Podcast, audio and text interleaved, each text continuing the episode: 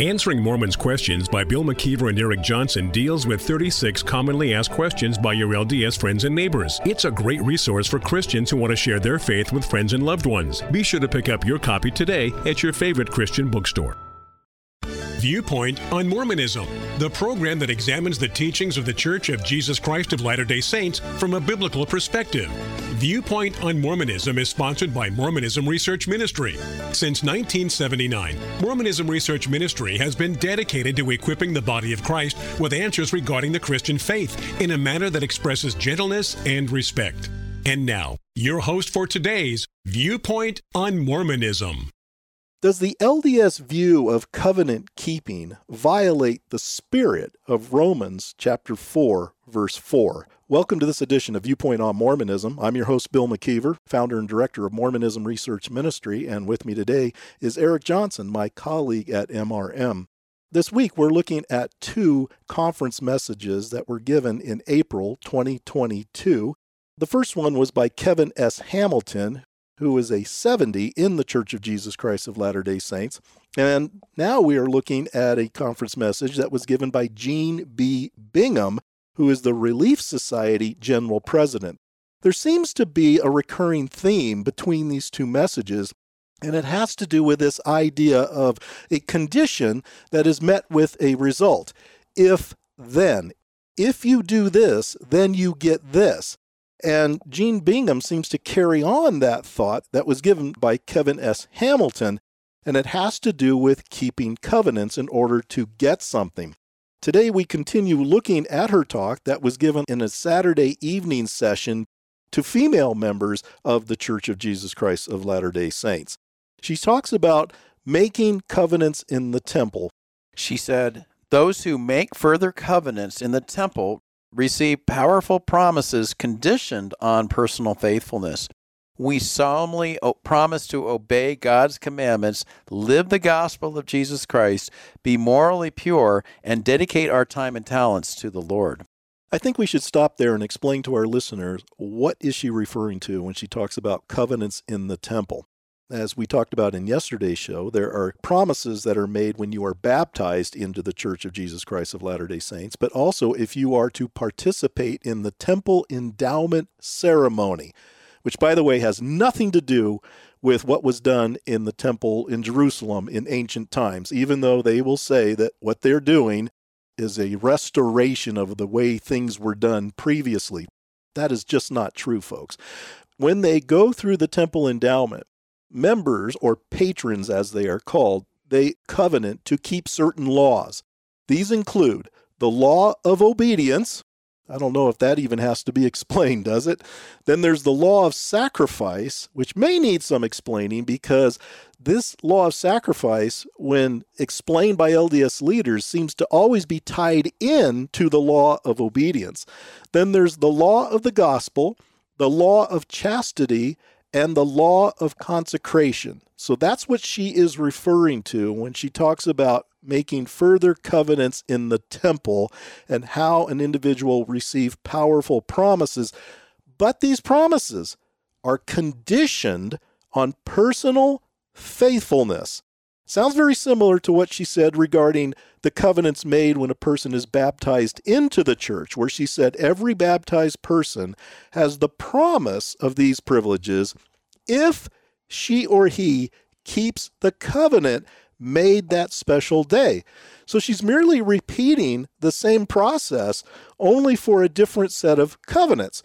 But basically, the covenants are pretty much all encompassing this idea that there must be on the part of the individual this ability to keep them.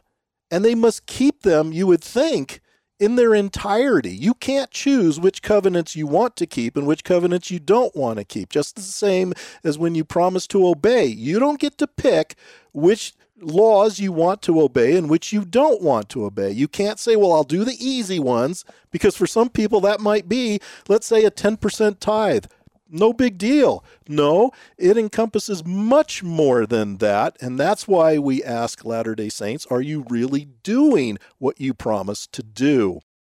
When she says, those who make further covenants in the temple receive powerful promises conditioned on personal faithfulness, Bill, I'm sure Jean B. Bingham is a nice woman, and I'm sure most of the general authorities are nice guys.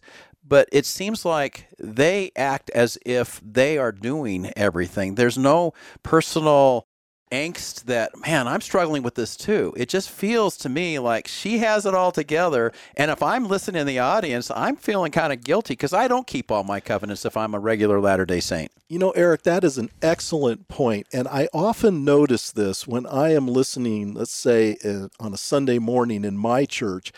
When our pastors speak, there seems to be an element of humility to where they admit to us by their self deprecation of their shortcomings, how they struggle. They're just like us, we're just like them.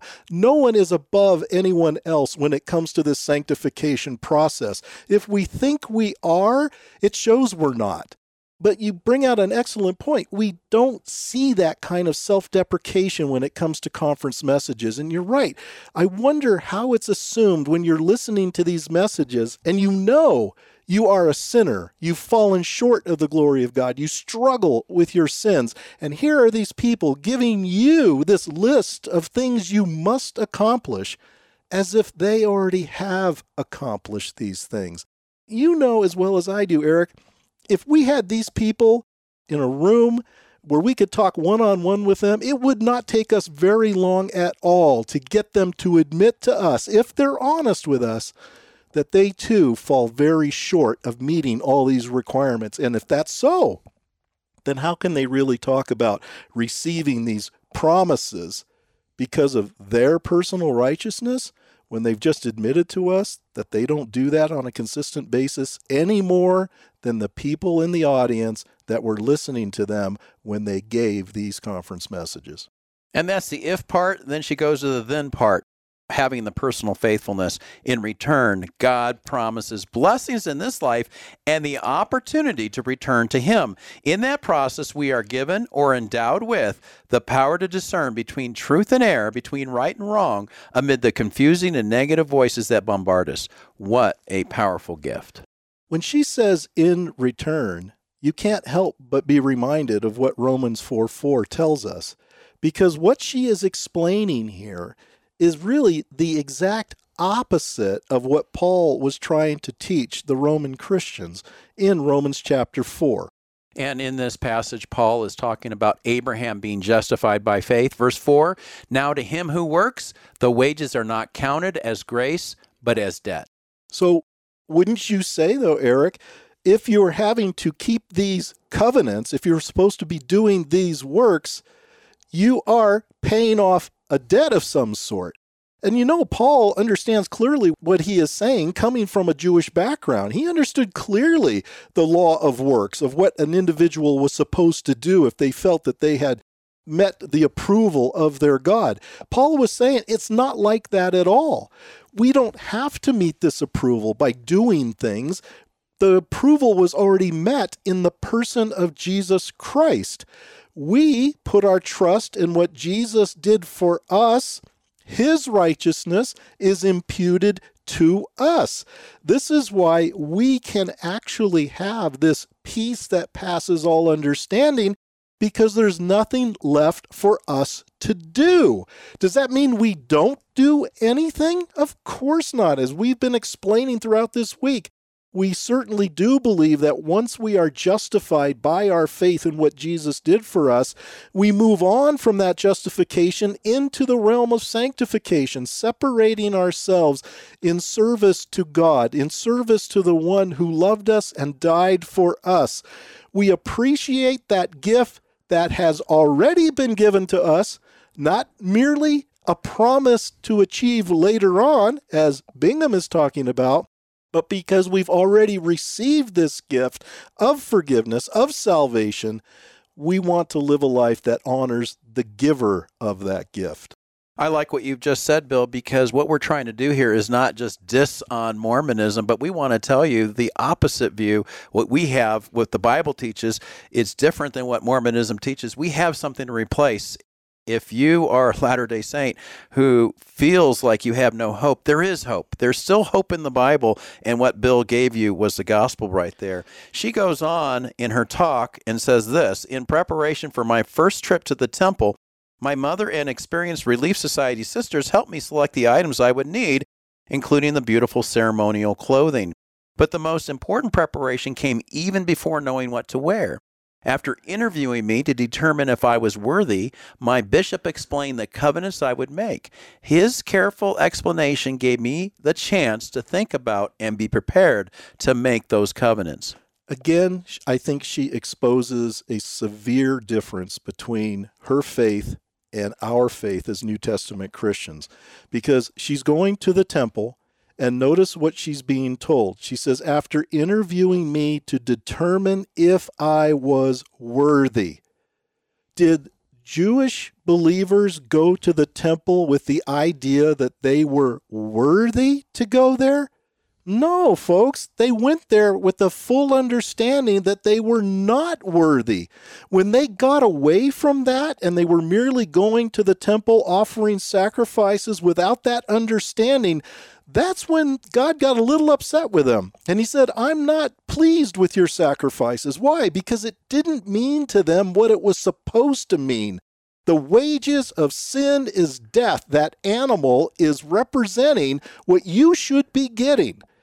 And yet, because you have faith in what that represents, this is how you understand that forgiveness of sin. It was a foreshadowing of that perfect sacrifice which would be done in the person of Jesus Christ. They did not go to the temple with this understanding that they were somehow worthy to get what God had for them.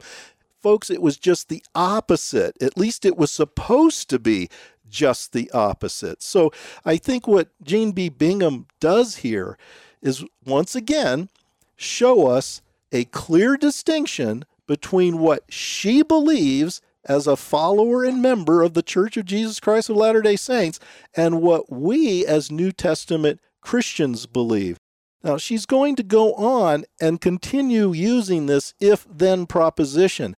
I think that's important to keep in mind, folks, as we go through these lessons. You want to be tuned in to hearing this kind of stuff once you tune into this, you're going to catch it a lot.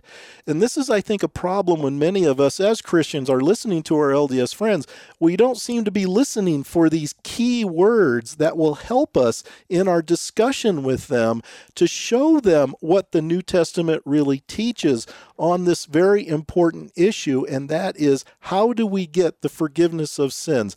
How do we find ourselves worthy, quote unquote, to enter the presence of our Heavenly Father. The only way that can possibly happen, the only way is because we put our trust not in our own personal worthiness, but in the worthiness of Christ Himself. How many times have we said on this show, Eric? You could say as Christians, we do believe we're saved by works. They're just not our own works. Tomorrow, we're going to continue looking at this talk given by Jean B. Bingham in General Conference in April of 2022 titled Covenants with God Strengthen, Protect, and Prepare Us for Eternal Glory. Thank you for listening. If you would like more information regarding Mormonism Research Ministry, we encourage you to visit our website at www.mrm.org, where you can request our free newsletter, Mormonism Researched. We hope you will join us again as we look at another viewpoint on Mormonism.